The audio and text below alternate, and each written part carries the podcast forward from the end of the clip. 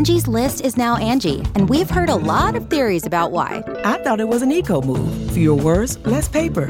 No, it was so you could say it faster. No, it's to be more iconic. Must be a tech thing. But those aren't quite right. It's because now you can compare upfront prices, book a service instantly, and even get your project handled from start to finish. Sounds easy. It is, and it makes us so much more than just a list. Get started at Angie.com. That's A N G I, or download the app today. Angie has made it easier than ever to connect with skilled professionals to get all your jobs projects done well. If you own a home, you know how much work it can take, whether it's everyday maintenance and repairs or making dream projects a reality. It can be hard just to know where to start, but now all you need to do is Angie that and find a skilled local pro who will deliver the quality and expertise you need. Angie has over 20 years of home service experience and they've combined it with new tools to simplify the whole process. Bring them your project online or with the Angie app, answer a few questions, and Angie can handle the rest from start to finish or help you compare quotes from multiple pros and connect instantly, which means you can take care of just about any home project in just a few taps. Because when it comes to getting the most out of your home, you can do this when you Angie that. Download the free Angie mobile app today or visit Angie.com. That's A-N-G-I dot com. Chilling tales for dark nights.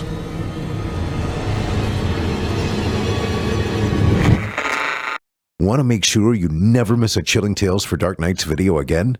Be sure to subscribe and hit that bell to turn on notifications. It's time to turn off the lights and turn on the dark.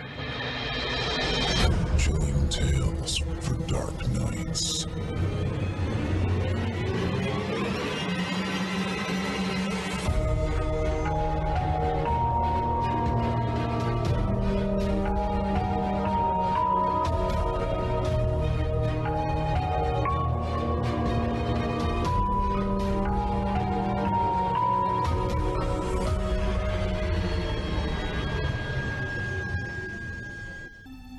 Good evening, listener.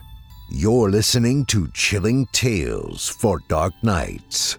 On tonight's edition, we invite you to leave behind your safe reality and descend with us into the frightening depths of the most terrifying imaginations with two audio adaptations of frightening fiction about sinister studies and dire dreams. I'm your host for the evening, friend Steve Taylor, and tonight I'll be your guide as we traverse the dimly lit corridors of your darkest dreams. Joining us tonight to help bring to life the frightening fiction of N.M. Brown and Kitty Olson is voice talent Justine Anastasia. Now, get your ticket ready. Take your seat in our theater of the minds and brace yourself.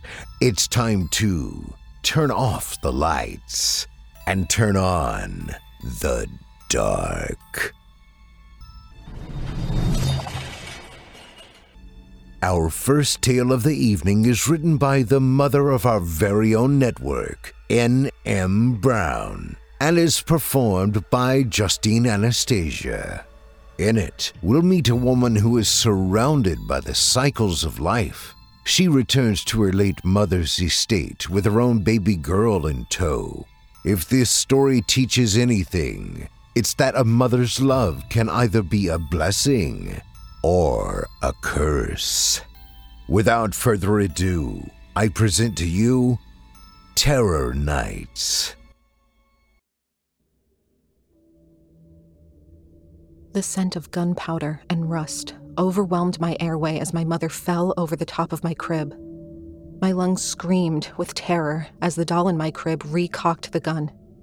This time, my dream self was able to do something about it. All I could hear through my screams was the internal voice of Uma Thurman Wiggle your big toe. That's just what I did, inching the maniacal entity towards me and away from my mother, now slouched and bleeding on the floor. She, it, may have been an absolute asshole, but I was still at least five to ten times its size. As terrified as I was, I attempted to wrench the gun from her nubby hands. After holding it so tightly, it let the gun go too damn fast. A burst exploded in my ears, and the smell of gunpowder refreshed itself, as if on an air freshener timer.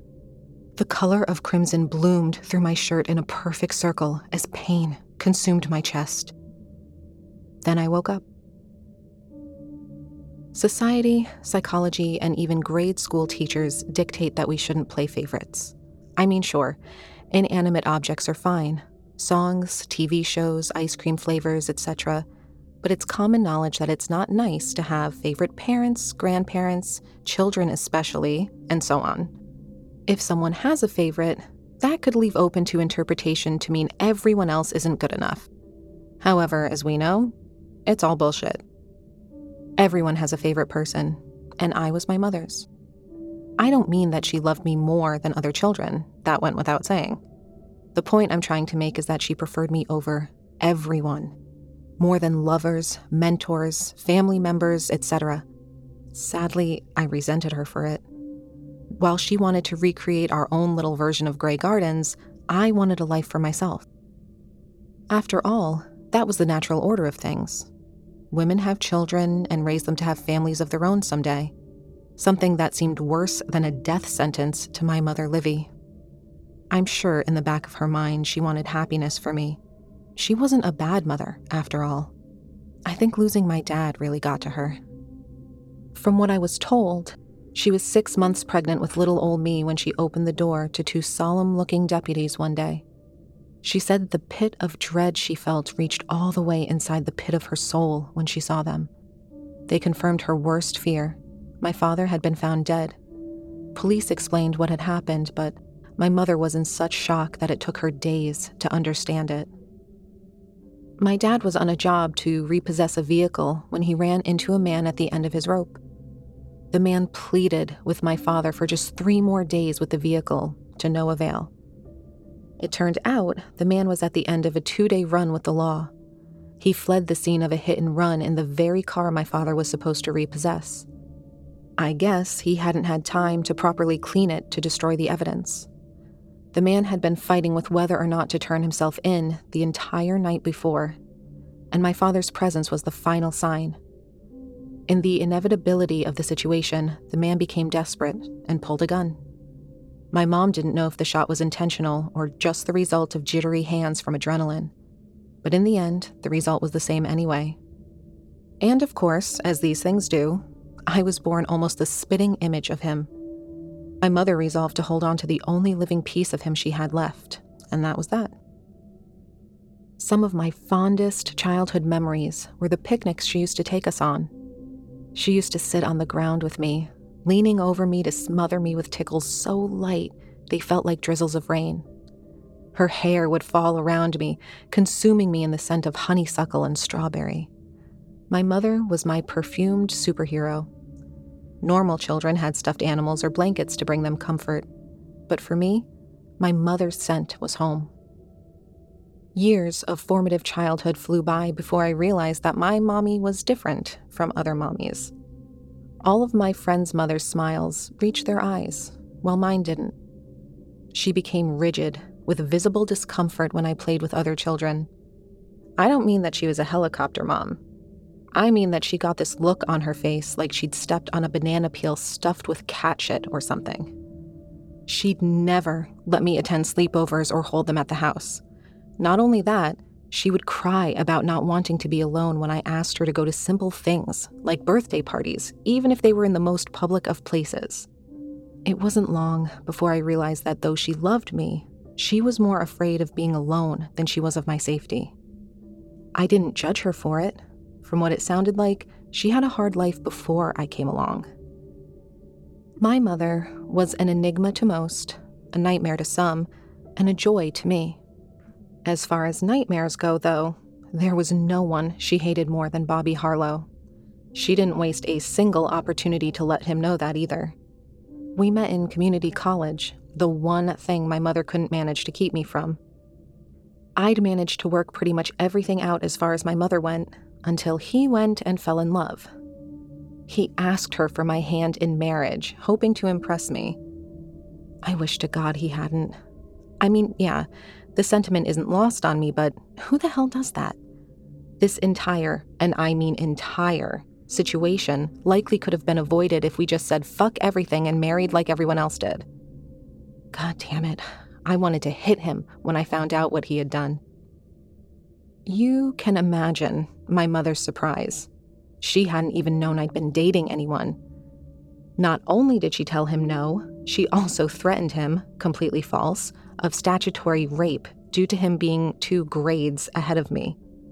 If she did call the police, they'd probably laugh in her face. Still, though, it's not the type of thing to say lightly. Bobby certainly didn't appreciate being called a rapist just for wanting to get married. So, we did what we should have done in the first place, with the damage already done in spades. I moved out, leaving my mother alone and heartbroken. Things went well enough until the sexual frenzied phase wore off.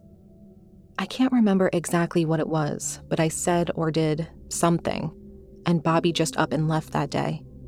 He said whatever I had done was something identical to my mother. He said that thoughts haunted him all day long about our future together as an older couple, and me just pecking him apart like a crow to a rotting eyeball. I didn't hear much from him after that, until eventually all contact fell away completely. I was left alone, with too much shame and embarrassment to go back home to the mother that needed me. Days turned into weeks that turned into months. When I woke up at 8:13 that fateful Wednesday morning, I knew something was wrong. The house was eerily silent, robbing all sound of its innocuous safety. My body was swathed in a sticky, cold sweat, and I was surprised to find my heart hammering wildly. I hadn't awoken from a night terror, not that I recalled anyway. My muscles ached to spring into unknown motion for an event I wasn't yet aware of. It wasn't much of a shock at first when my phone rang. My mother's nurse Janet's voice drifted solemnly through the line. I found myself responding politely, as if on a business call, completely emotionless. Angie's list is now Angie, and we've heard a lot of theories about why. I thought it was an eco move. Fewer words, less paper. No, it was so you could say it faster. No, it's to be more iconic. Must be a tech thing. But those aren't quite right. It's because now you can compare upfront prices, book a service instantly, and even get your project handled from start to finish. Sounds easy. It is, and it makes us so much more than just a list. Get started at Angie.com. That's A N G I, or download the app today. You can live out your MasterChef dreams when you find a professional on Angie to tackle your dream kitchen remodel.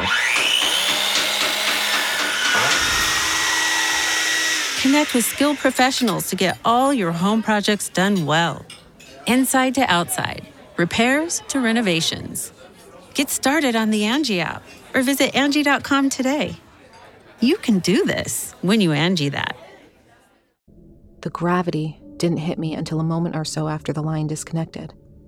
I sank to my knees with heartbreak, allowing myself to succumb to the feelings. I hadn't thought about my mother dying much, and I certainly wasn't ready to accept it. After all, she was always larger than life to me. I always thought I would have more time. I fantasized about long overdue conversations and apologies that now I never get to experience. Grief and nostalgia brought out the brightest colors of our happiest memories, leaving the dysfunction to fall away to shadows in the forgotten night. I suppose that's the way it goes sometimes, though. It's the same reason women give birth more than once. You take the beauty out of the experience to forget the pain. Janet had come to the house at 7:30 to make my mother breakfast and administer her medication as she had for the last 8 months. My mother would normally already be awake and in her lifting recliner by the time she walked in, except for that day. That day, Janet opened the door to a dark and silent house. My mother didn't have any pets. She never really had now that I think about it. I think it's something to do with the inevitability of her having to outlive them. She always demanded control over when people departed her life. Imagine the irony in that. But she noticed an odd smell. She thinks my mother died on her way back into the bedroom from using the bathroom at night. That's when the dreams started. It's only natural, right? I sure as shit had unresolved issues left over from childhood, along with 89% of the rest of the world. My hormones have been completely unbalanced, so that adds another factor. Finally, my mother just died. Whether we had a great relationship or not, the death of a matriarch causes some type of feeling. The oceans that were once our family had changed, sending ripples off in unknown paths with new patterns. I would be small and frozen, utterly paralyzed with fear contained behind bars.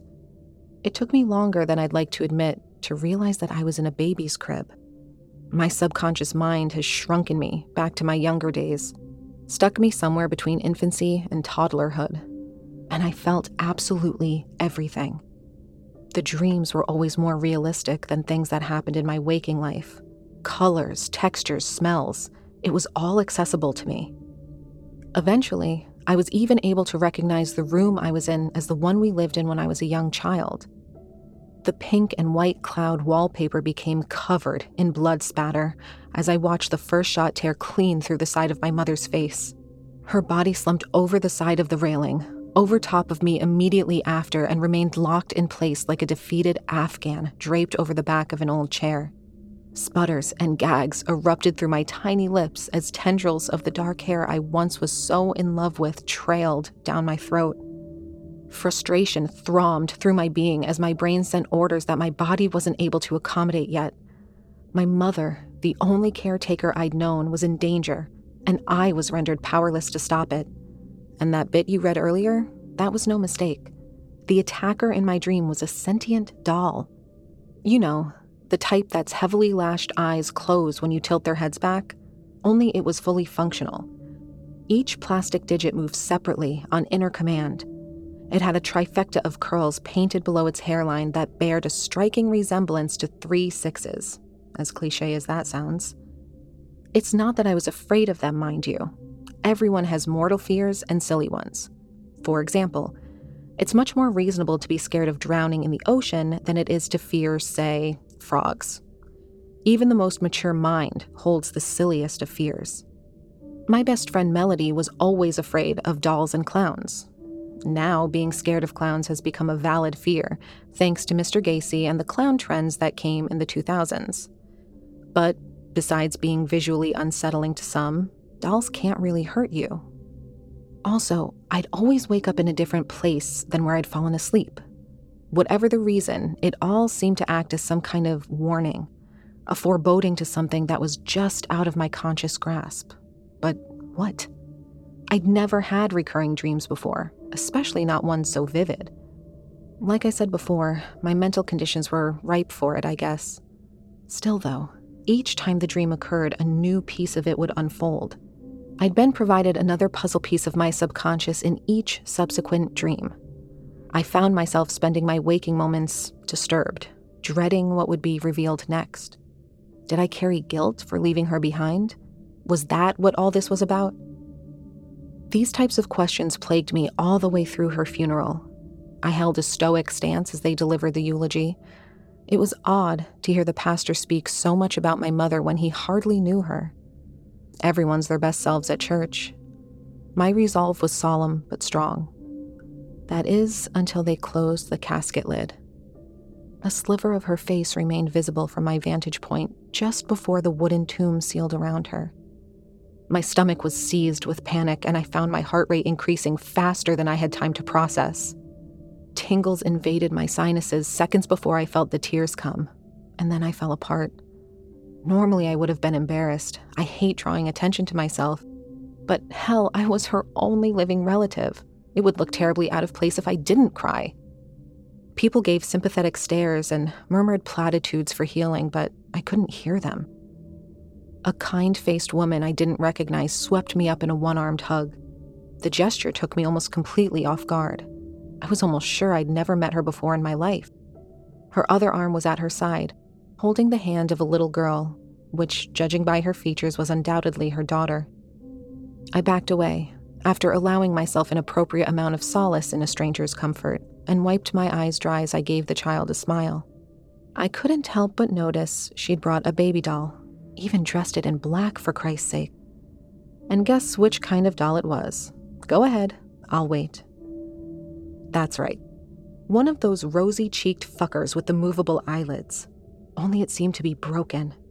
The eyes moved completely separate from one another. As stupid as it sounded, the thing seemed to be winking at me, like it knew all about the night terrors and what they meant. Completely unhinged by the entire situation, my body began to shake. I sunk to my knees and clamped my hands over my ears as a scream of terror rang through the air. It was so loud that it hurt my own lungs. I didn't realize that I was the one screaming until everyone was staring at me. I shouldn't have done it. I know I shouldn't have done it. But I did. I ran to that darling little girl, grabbed her doll, and threw it into the open grave. A thud rang through the atmosphere as its plastic body hit the wooden lid.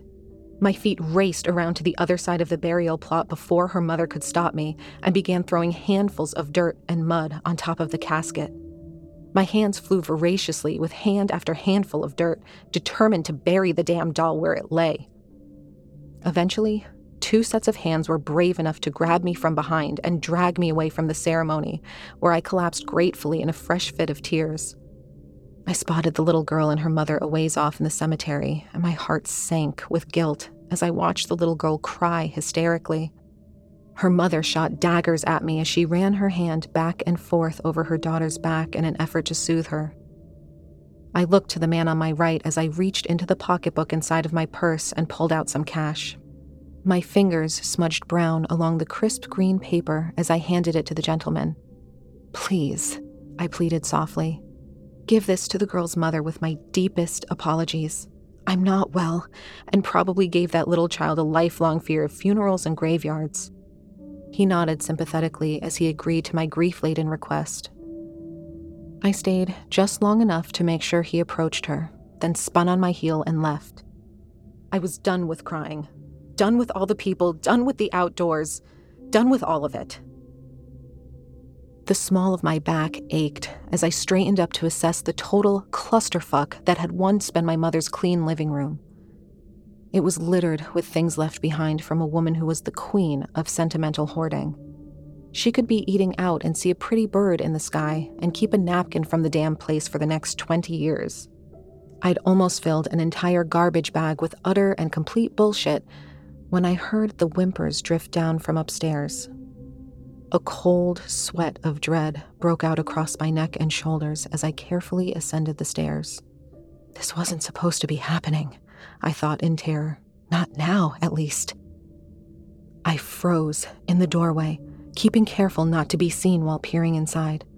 I knew if I made my presence known and achieved eye contact, it was all over. The sounds grew louder as my stomach filled with the acid of anxiety. Nevertheless, I took a deep breath, thrust open the door to my mother's spare bedroom, and plastered the largest fake smile on my face imaginable. There she was, limbs jerking wildly as she struggled to figure out the complexities of her motor skills. Hello there, I cooed. Did you have a good nap, baby? I picked up my daughter Chloe tenderly, lamenting at how much heavier she was getting every day. Pretty soon, you won't be my little baby anymore, I thought sadly. Yep, that's right. I had a baby. I'd found myself in almost the exact same situation as my mother, only Chloe's father was alive and well. He was driven away by enough hatred for mom that even the love and promise of new life wasn't enough for him to stay and co parenting would only increase the exposure to my mother's insults, along with sealing the inevitability that he basically married her incarnate. That's why I thought I was moving rooms in my sleep. At first, I thought it was an unspoken maternal instinct. Maybe I walked in my sleep to be closer to Chloe. We had only been in this new space for a short time, and our rooms were vastly far apart from each other. I'm ashamed to admit, especially now, that I hadn't exactly told my mother very much about the baby. In some way, I'm sure she knew all about her, though. We lived in an incredibly small town, not far from where she lived. In hindsight, I should have just let her have her way. It's not as if Bobby stuck around, not that I could blame him. And if that experience taught me anything, it was that I did not need to be in a relationship. Another man was the last thing I wanted. Nope, Chloe had undoubtedly become my favorite person, just like I was my mother's. Even though I knew I wouldn't be all that she needed, she was certainly enough for me. But yeah, I should have just moved back in with mom and we could have all formed a mother daughter cult. Then everyone would be alive and happy, right? Please, God, somebody tell me I'm right. It suddenly occurred to me that maybe the dream signified something else entirely. Perhaps my own feelings of inadequacy as a new parent were bleeding into my REM sleep like liquid into a paper towel. The following morning, I awoke with a start, followed by an intense pain in the side of my neck and shoulder. It took me a few seconds to absorb the familiar surroundings. The pink carpeting slid between my fingers as I rolled onto my side. I had already dreaded the pain I knew would accompany my rise to my feet, but I guessed it was inevitable.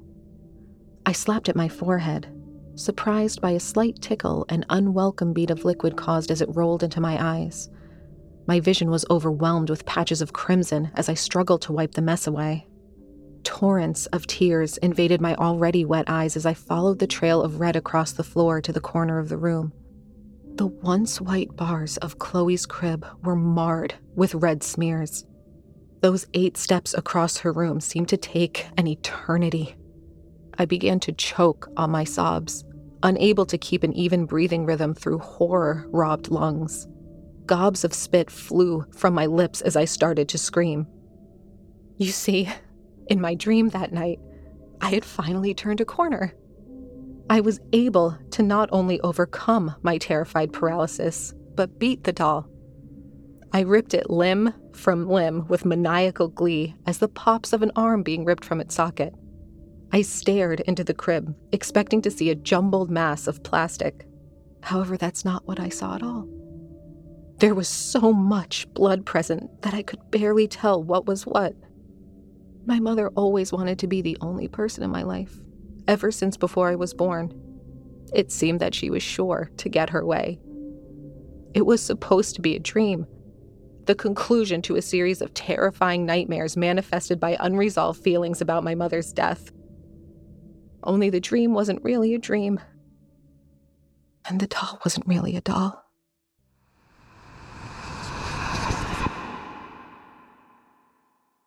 Angie has made it easier than ever to connect with skilled professionals to get all your jobs projects done well. If you own a home, you know how much work it can take, whether it's everyday maintenance and repairs or making dream projects a reality.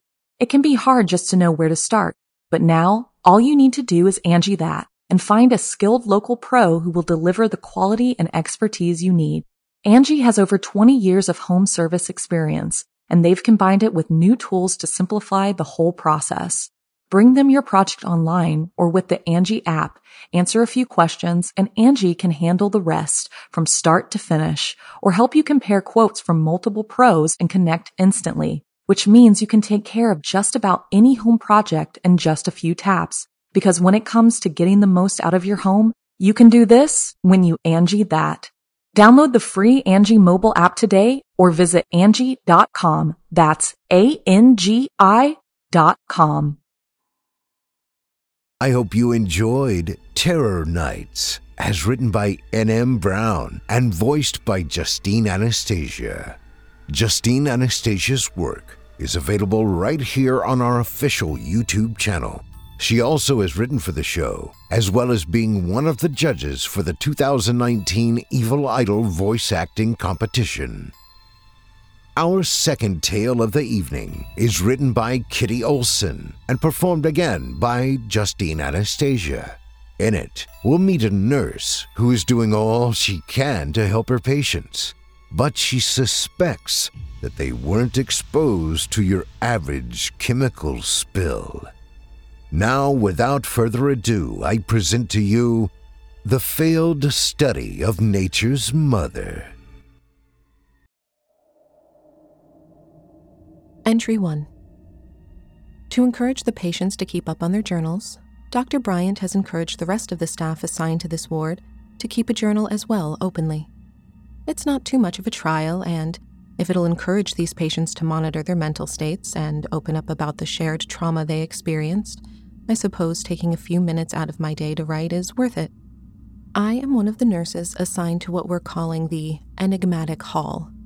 Enigmatic, of course, is the company responsible for the chemical spill at the campground that poisoned all these people out enjoying summer vacation. At least it wasn't on a bumper weekend like 4th of July or Memorial Day, but everyone in the area had to be taken here. Whatever was in that truck was potent, so even if they feel fine, they'll have to be monitored for weeks, if not months. Luckily for them, Enigmatic is footing the bill for all the care costs. I imagine they'd get sued to high heaven if they didn't, though. Around 20 patients require minimal care, showing no symptoms or signs that anything is the problem.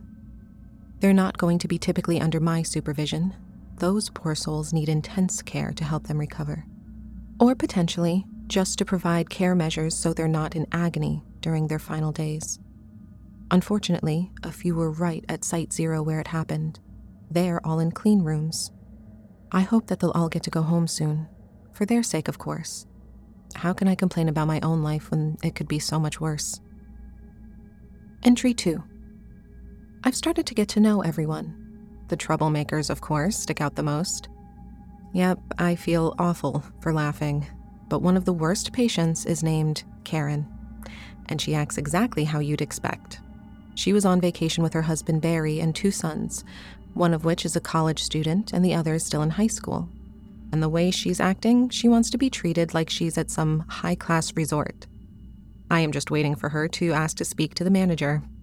Still, I'm not overly affected by it as much as she complains. I used to work retail.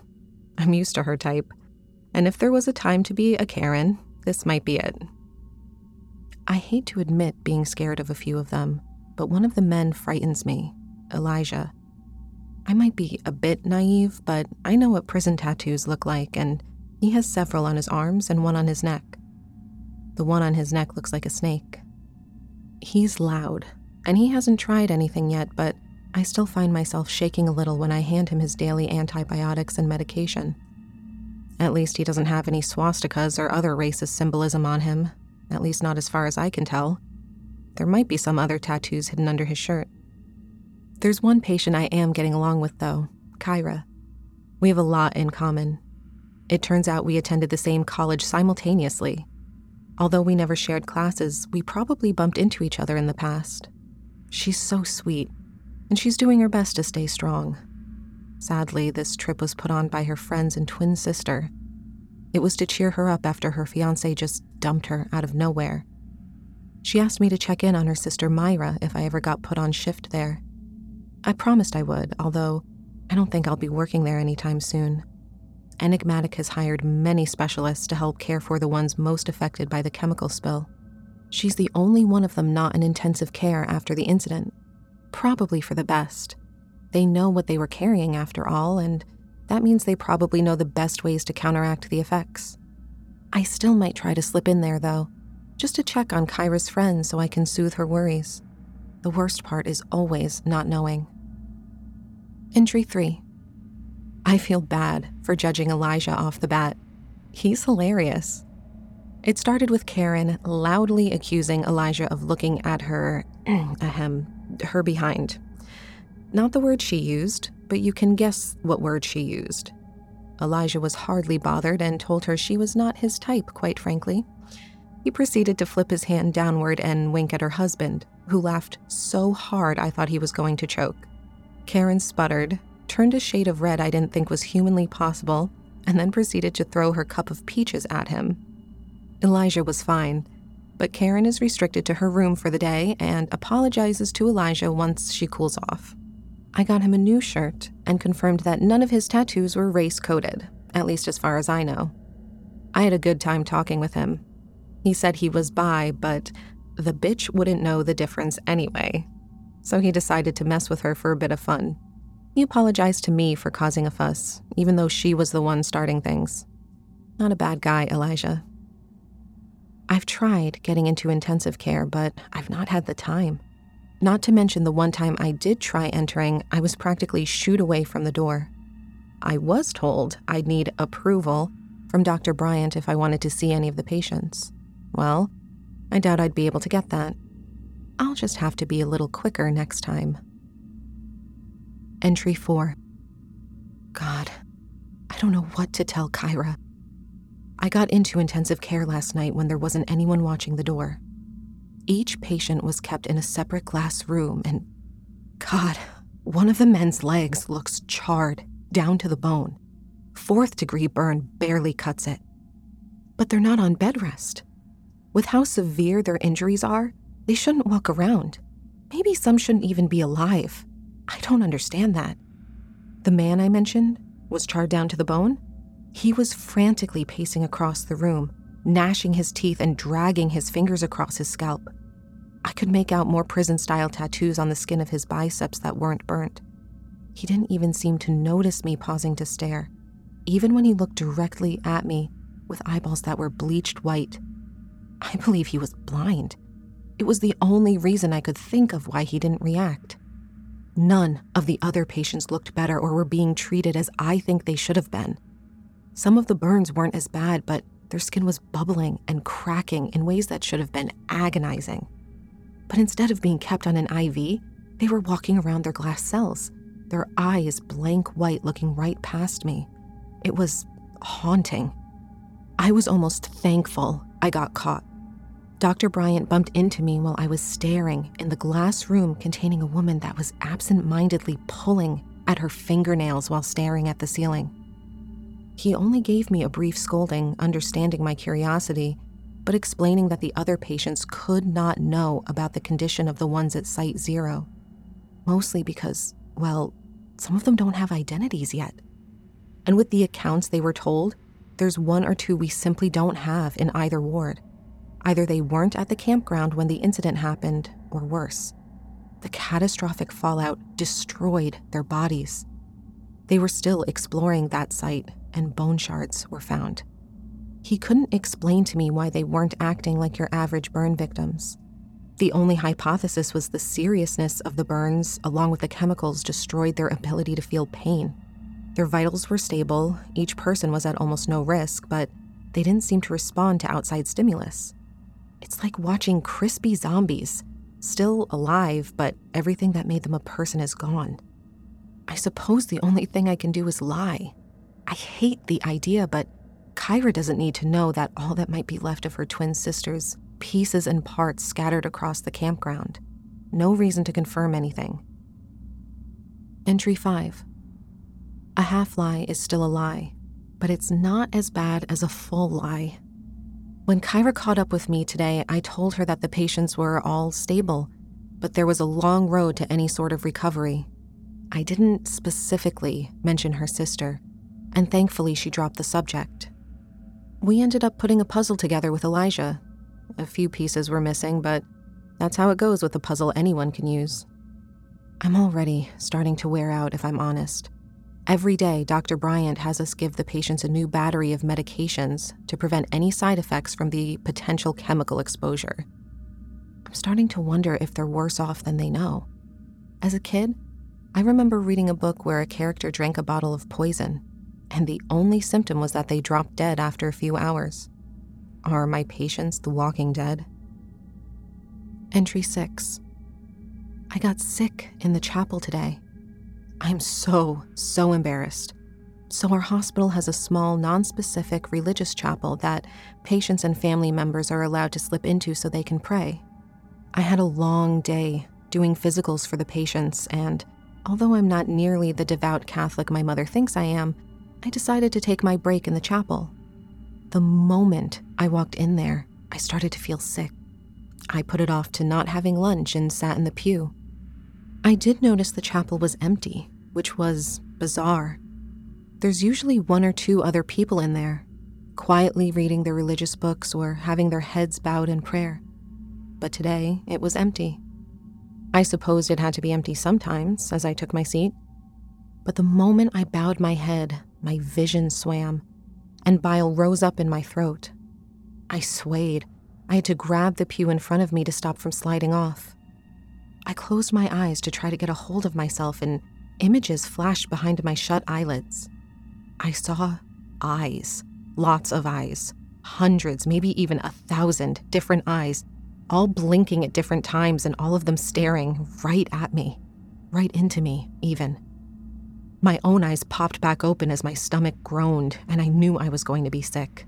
I tried to get out. I didn't want to barf in the chapel, but I only got as far as the nearest trash can before bending over and heaving into it. Tasting my packed lunch again was as pleasant an experience as you'd guess. According to the nurse that saw me exit the chapel, I was white as a sheet and looked ready to pass out. He thankfully had the time to help me, assisting me to the nearest bathroom to gargle some water and see if anything was wrong. Honestly, I was fine after a few minutes. A bit shaky, but okay. I didn't have a fever, and although my stomach still pitched and groaned, it settled down after I popped some Tums. I wasn't sick. I probably just need to throw out the deli turkey in my fridge. It's probably gone off, and that's why I threw up. It's a bit old anyway. As for the eyes, well, you always see strange things when you close your eyes too tightly. The enigmatic ward can't afford to lose a nurse. At least I could finish the workday. Entry 7. Something's wrong here. It was a typical breakfast.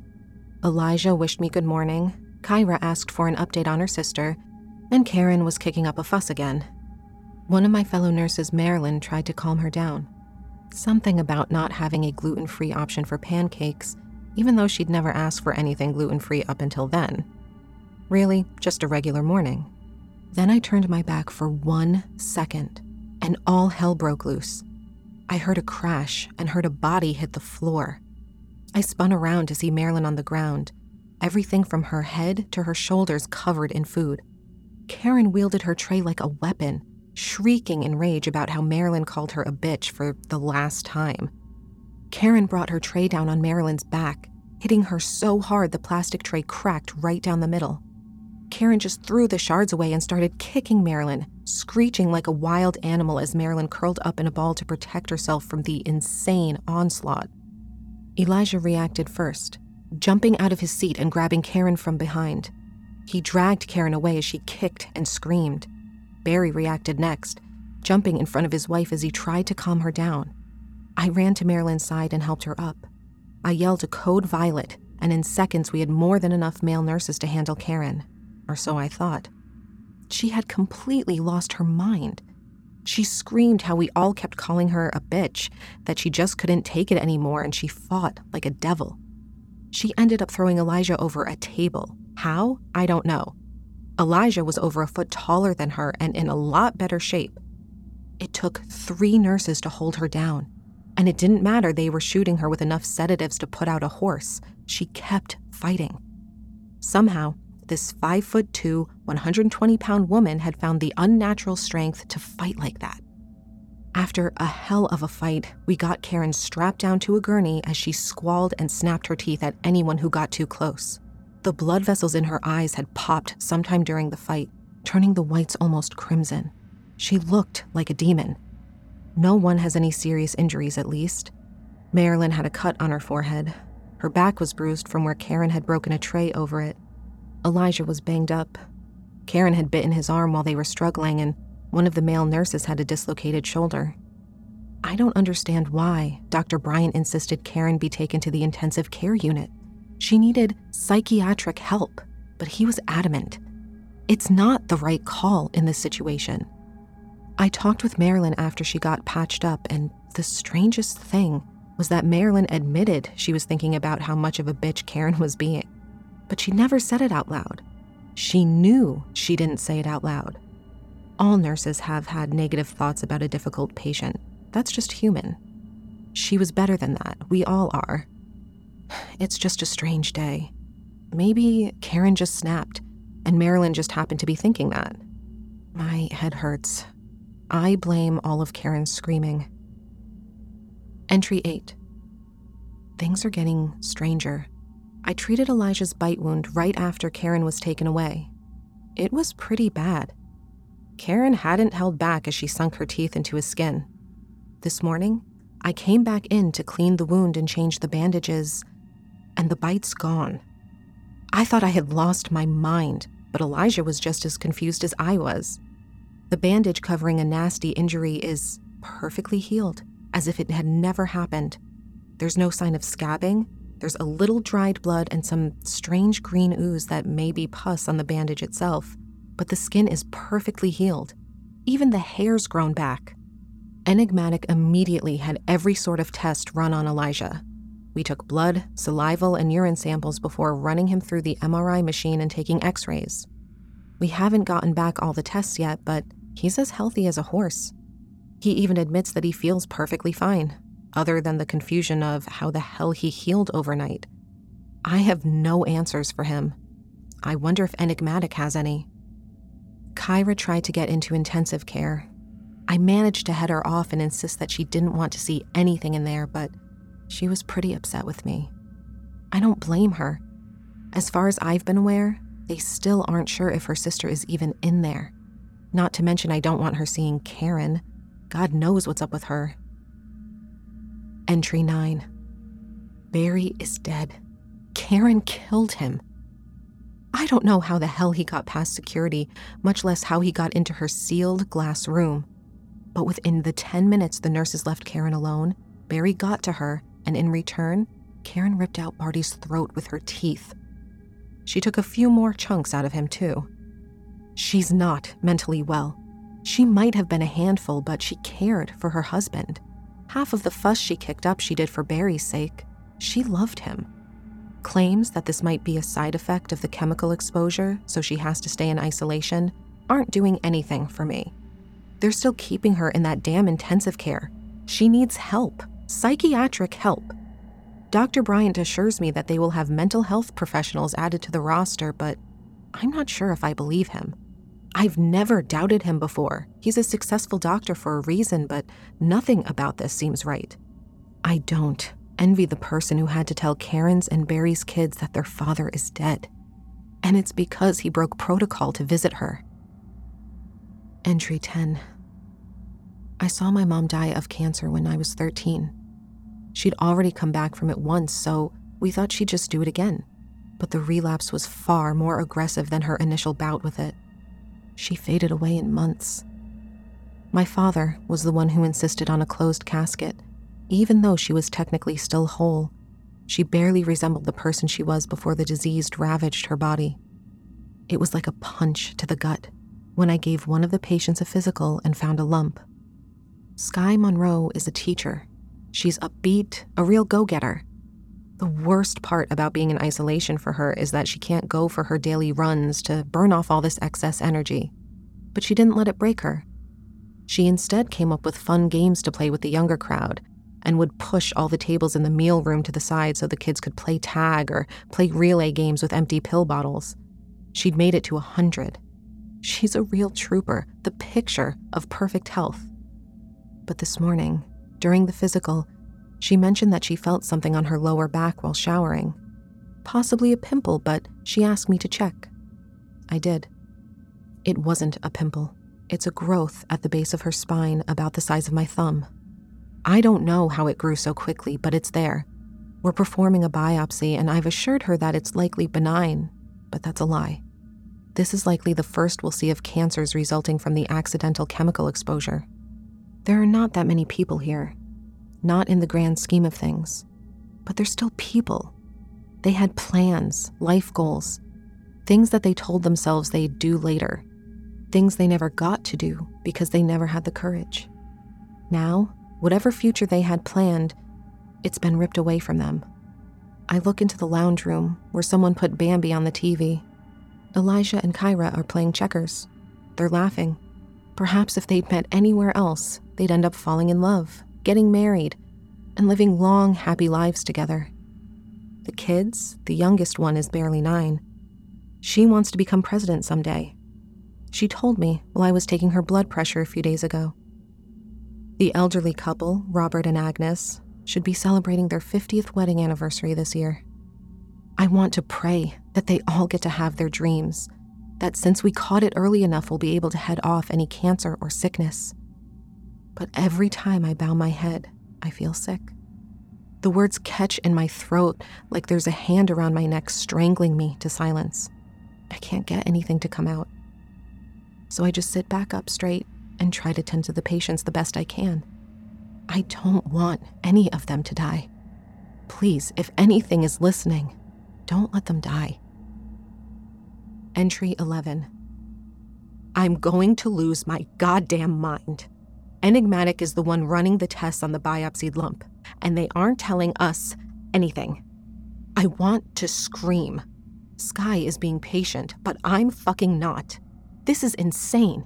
We should have the results by now, at least a yes or no on cancerous cells present. But nothing. No good news, no bad news. A woman is waiting to hear if her life is over, and they're just jerking us around like it means nothing. I'm this close to talking to someone above Dr. Bryant's head about this. This whole setup is starting to feel like bullshit. Patients having psychotic breaks, or not knowing that their sister is possibly dead, or being forced to wait and wait and wait to hear whether or not they have cancer. This is a mess. Maybe to them, it does mean nothing. Entry 12. I've copied all my previous entries into this new notebook. The journal keeping my thoughts will now only be telling the people above me what they want to hear. But just in case something happens, I need some sort of evidence. I believe the enigmatic personnel and Dr. Bryant have been reading my journal without my consent. I left it at my workstation. I didn't think that anyone would care. This morning, Dr. Bryant took me aside.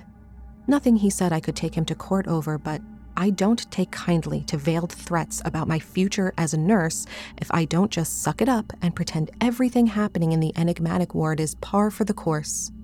Nothing here is right. Right now, I'm a fly on the web. They're keeping an eye on me now, but I won't back down so easily. I'm trying to get a hold of Sky's results, at least to give her an answer about the lump in her back. It's expanding and has a hard, grayish shell forming over the top of the skin. Maybe it is cancer, but maybe it's something worse. I'm not going to rest until I have the answers. Entry 13 Kyra knows. I finished my rounds when I was grabbed from behind and dragged into a broom closet. The door was slammed after me, and I was cornered by both her and Elijah.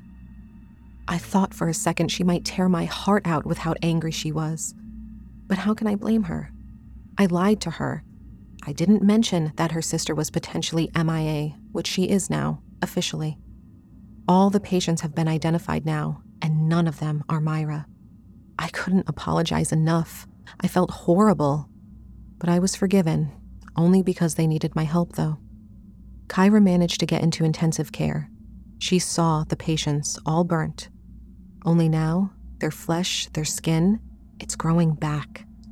Their skin is still black, with a thick gray ooze dripping out of the worst injuries, but it's no longer the texture of charcoal. They're healing. Somehow they're healing, and I don't know what to say to that. They're still acting like there's nothing wrong with them, and Kyra even talked with one of the patients, a close friend of hers named Zoe. Zoe wasn't acting like herself. She claimed that Myra was safe because she was with Kyra, and she spoke of the one in the basement level. Zoe called her mother, said she was all of our mothers now and that she was trapped. When Kyra told me about Mother, I swear the room tilted. I felt faint, dizzy. For a moment between blinks, I thought there were eyes. Eyes everywhere. On the walls, Kyra and Elijah, even sprouting from me, blinking, staring, all black eyes. Elijah caught me before I fell and asked me if I saw them too. The eyes. I'm not the only one seeing them. The patients have been seeing them for a long time now. Only some don't go away when they manage to blink their vision clear. The eyes are on everyone, even people just working in this wing. For me, it's on the tips of my fingers, the palms of my hands. I'm trying to do everything I can to trigger my vision of the eyes again, but it's not happening. My hands look normal, they feel normal, but I know they're there. I need to find out more about Mother. It's up to me to find out. Entry 14.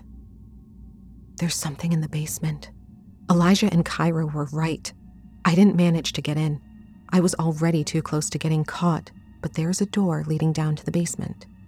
Until now, that was the way into the morgue, where the bodies stayed before their families came and got them.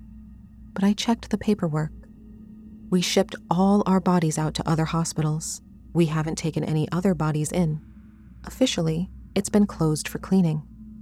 It's been that way since the chemical spill happened, which I don't know was a chemical spill anymore. Elijah told me what he saw a team of heavily armed men walking into the woods the evening of the incident. They were going after something, or perhaps someone.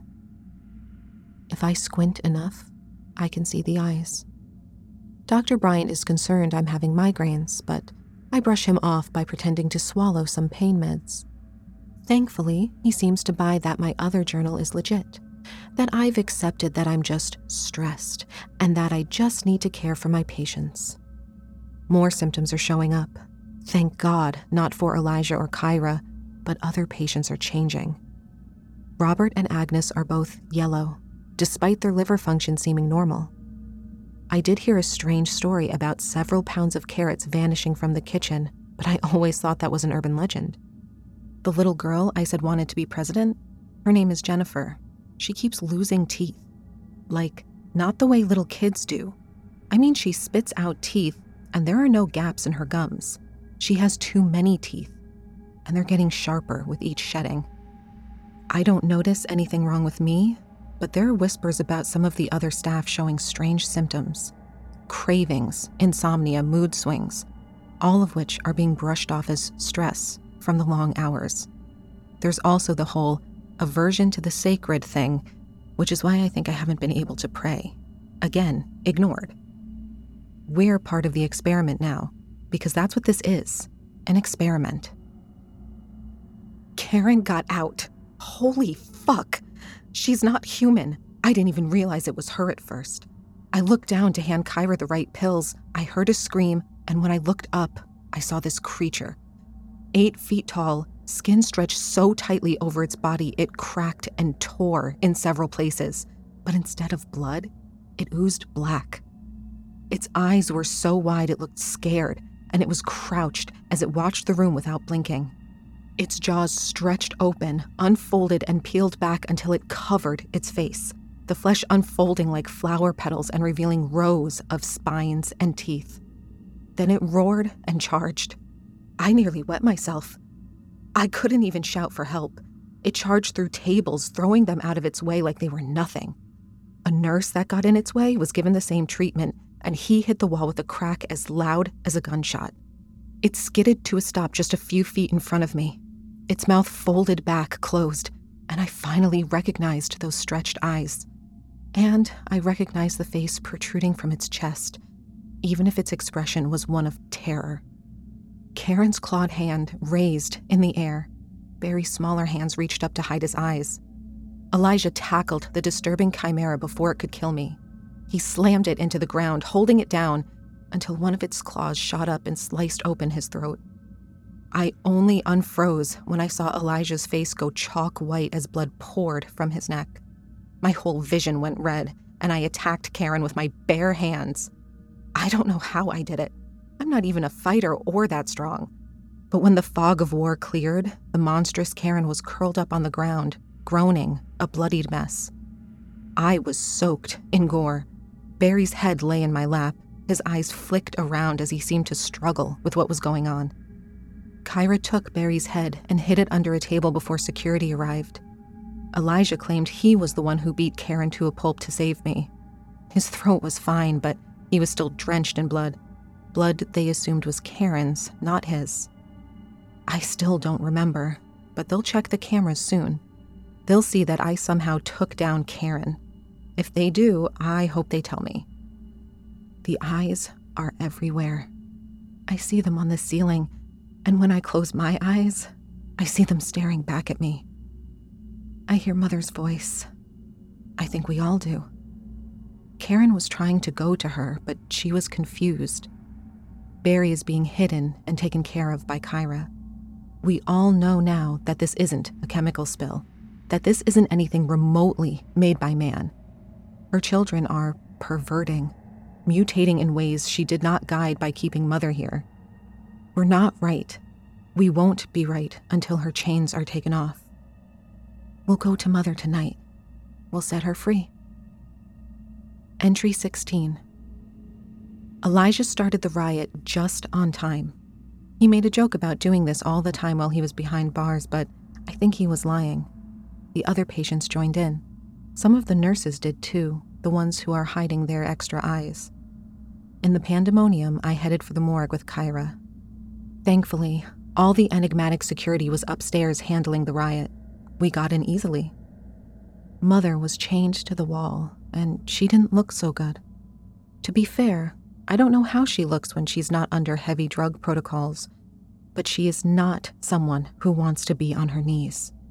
Her black form oozed, and that is not right. She is meant to stay whole. Kyra and Myra are her favorite children. It turns out when Mother was attacked, she lashed out, exposing us all to her gifts and power. Myra would have been turned into nothing, but instead, she joined Kyra, like how Barry joined Karen, except, well, less cannibalism and a much neater meld. If I squint, I can see them overlapping each other. They're very similar, but Myra is taller, her hair is in twists, whereas Kyra's is cropped short. Mother can't get out on her own. But if Kyra takes her in like she did Myra, we can all get out of here alive. Enigmatic doesn't like letting go of its guinea pigs, but they won't have a choice if we are all one. I am writing this to say goodbye, just in case I can't be free after this. I'll be forever bonded to Kyra like Myra is. There's always a chance it'll go wrong. I love you, Dad. Take care of my siblings. But we need to leave now. We're not one of you anymore. We are something unknown, something more. We are the children of the wild's mother. Entry 17. It's been a few months and I'm mostly leveled out. I feel mostly like myself, not drunk on mother's Kool Aid, so to speak. I can barely grasp what she's meant to be. It's beyond human understanding, and I'm still mostly human. Physically speaking, just my hands are different.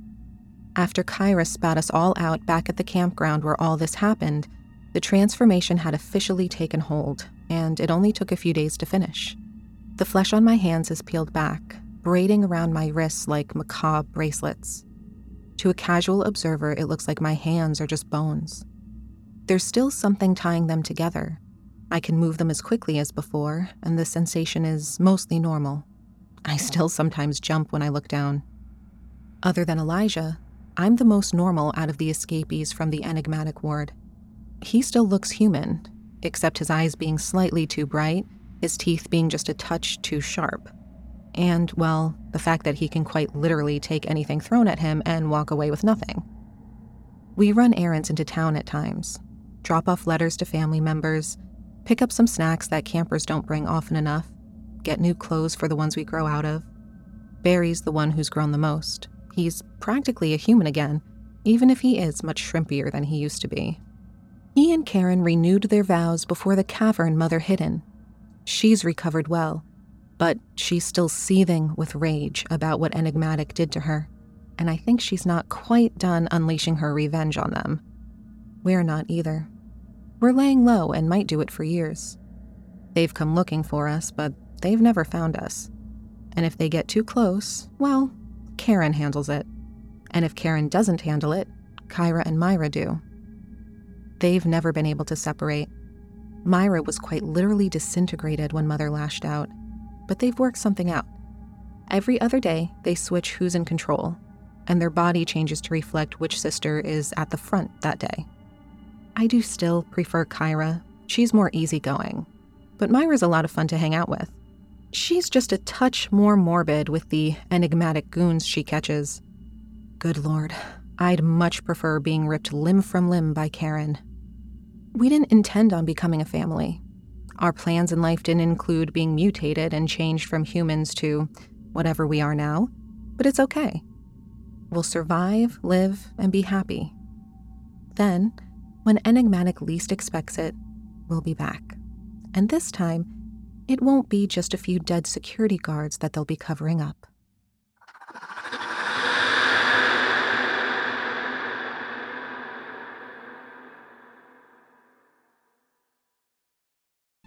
I hope you enjoyed The Failed Study of Nature's Mother as written by Kitty Olsen and also performed by Justine Anastasia. Author Kitty Olsen's work can be found throughout our YouTube channel and podcast episodes, as well as on her author profile with us at creepypastastories.com. Just search for Olson in the search bar. That's O L S E N to find more of her terrifying tales and ways to follow her on social media. Now, our weekly descent into the depths has just about come to a close. But before we go, I'd like to take a moment to thank you for joining us for tonight and remind you to take a moment to stop by our iTunes page and leave Chilling Tales for Dark Nights a five star review and a kind word. And follow us on Facebook, Twitter, and Instagram if you haven't already. And of course, subscribe to us on YouTube, where you can find an archive of our work going back to 2012. And consider signing up as a patron at our website, chillingtalesfordarknights.com, to show your support and get all of our content ad free. I'm your host, Steve Taylor, and it's been a pleasure. A very happy belated Mother's Day to you all. Tune in again next week when we once again turn off the lights and turn on the dark. Sweet dreams, listener. Sweet dreams.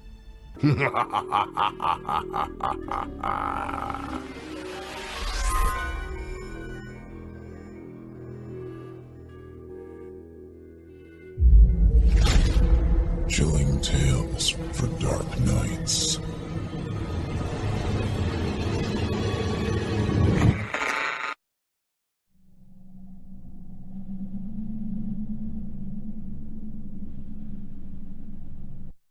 Angi has made it easier than ever to connect with skilled professionals to get all your jobs projects done well. If you own a home, you know how much work it can take, whether it's everyday maintenance and repairs or making dream projects a reality. It can be hard just to know where to start, but now all you need to do is Angi that and find a skilled local pro who will deliver the quality and expertise you need. Angi has over 20 years of home service experience and they've combined it with new tools to simplify the whole process. Bring them your project online or with the Angi app, answer a few questions, and Angi can handle the rest from start to finish or help you compare quotes from multiple pros and connect instantly, which means you can take care of just about any home project in just a few taps. Because when it comes to getting the most out of your home, you can do this when you Angi that. Download the free Angi mobile app today or visit Angi.com. That's A-N-G-I dot com.